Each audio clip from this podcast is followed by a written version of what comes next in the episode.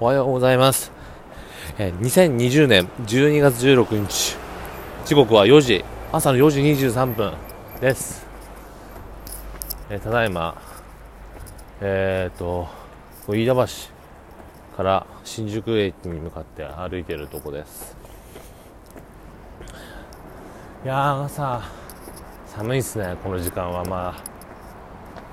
まあ、この時間まだっていうか、まあ、冬なんてずっと寒いんですけど、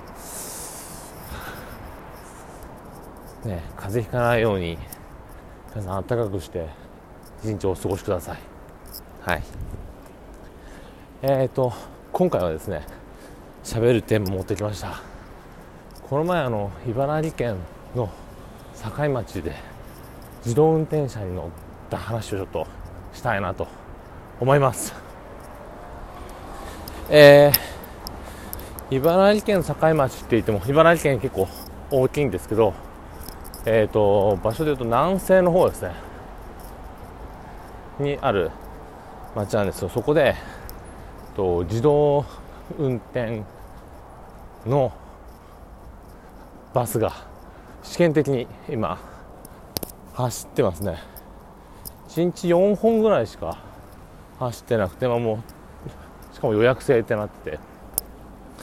まあ最初はそんな予定なかったみたいなんですけどコロナの影響で。まあそういう処置を取らなきゃいけなくなったようで。でこの前その予約を取ってもらってちょっと参加参加っていうかまあ試乗ですね。試乗してきました。えー、バスって言ってもまあ本当コミュニティバスぐらいの大きさで一般的に言うそのなんだろう国際交流バスとか西武バスとか、まあ、埼玉県民なんで埼玉よく走りつけるようなあれですけど、まあ、そういうバスとはちょっと違ってもう一回り二回り小さいぐらいですね、まあ、大きさで言うとあれですね自分群馬にいたあの織姫バスっていうのが、まあ、ちょっとこ東京で走るバスより一回り二回り小さいんですけどそれよりもさらに一回り小さいぐらいのバスで中はですね10人ぐらい座れるものでしたね。でもう本当に自動運転ってだけあって本当もう運転席がないで本当もう、まあ、もちろん運転手もいないんですけど、まあ、イメージとしては本当もうゆりかもめのバス版みたいな感じなんですよねでえっとでも実際に乗せてもらいまして、えっと、時間にして30分も乗ってなかったのかな、なんかこう。で、時速、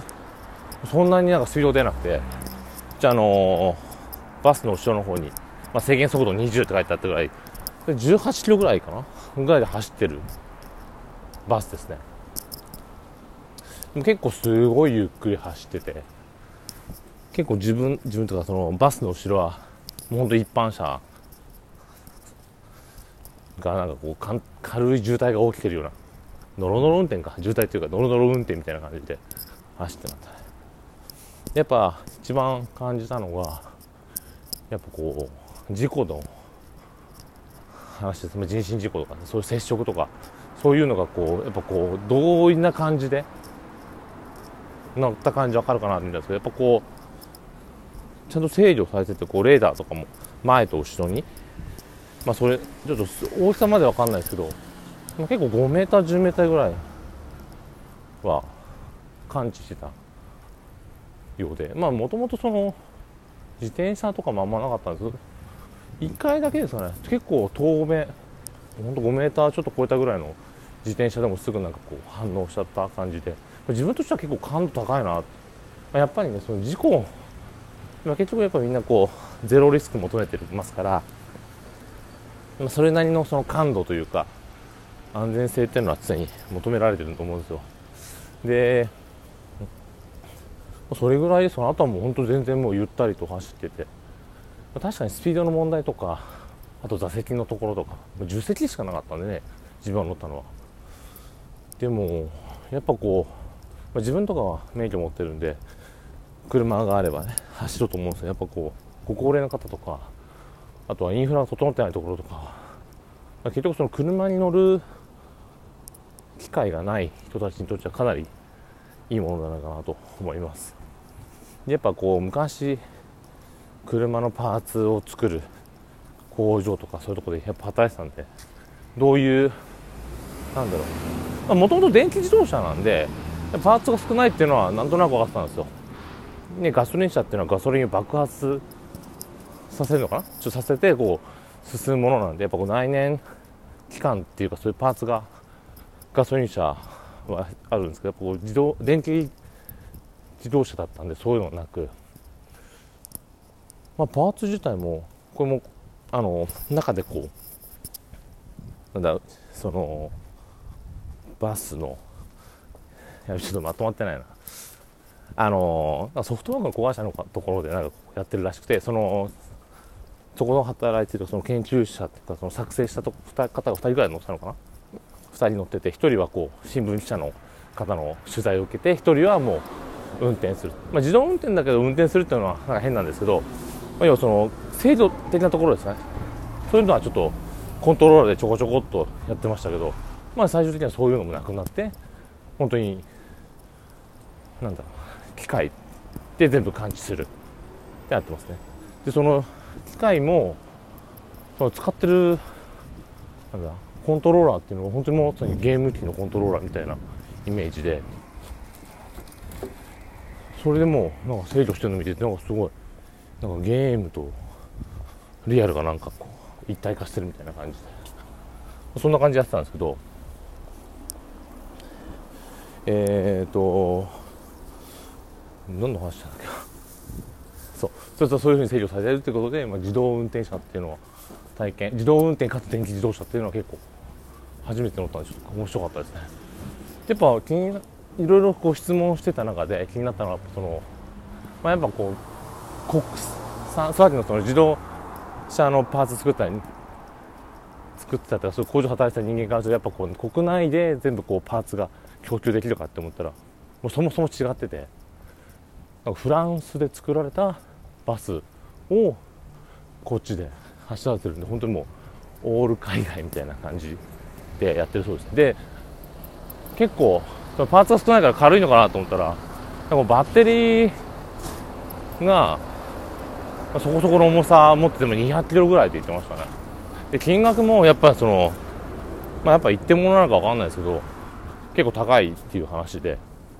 まあ、それも量産化とかしていけば安くなってくるんじゃないかなって思います。あとですねこれ今日ずっと調べてたんです。昨日、でえーと、バス乗ったのは月曜日。だから12月14でその時にそのさっきなんだその作ってメーカーの方と,、えーと、新聞社の方がこう取材したんですけどこれはなんかたまたまなんですよ。私新聞記者の隣に座ってたんでなんかその後まあ、その走ったルート、まあ、要はその行きと帰りがあって行きのああうまく説明できない。とりあえずそのどっか一回ブレイクの時になんかこう記者の方がいろいろ話聞いてくれましてもしかしたらそれが新聞に載ってるんじゃないか。その新聞は確かその読売新聞の栃木版なんでもしかしたらその記事が載ってるかもしれない。運が良ければ名前も載ってるかもしれない。っていう話でした。もうちょっとまとめて話せばよかったかな、まあ、そんな感じでしたね。やっぱこう新しいものに触れるってやっぱ面白いですね技術。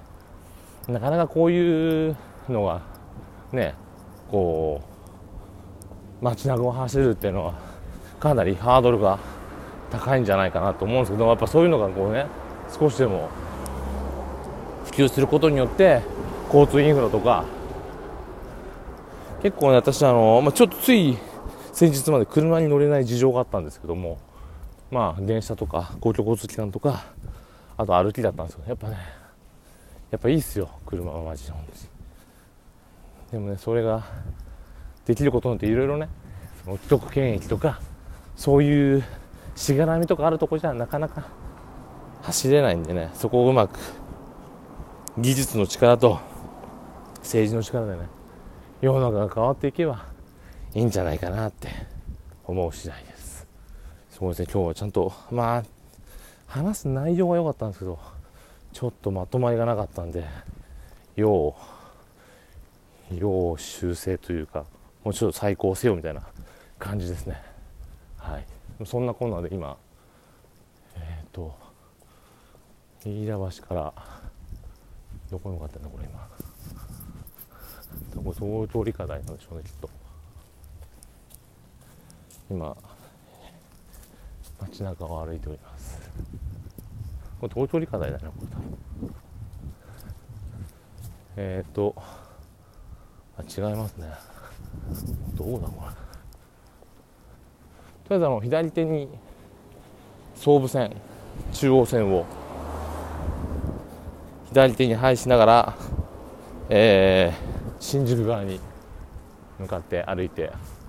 おります。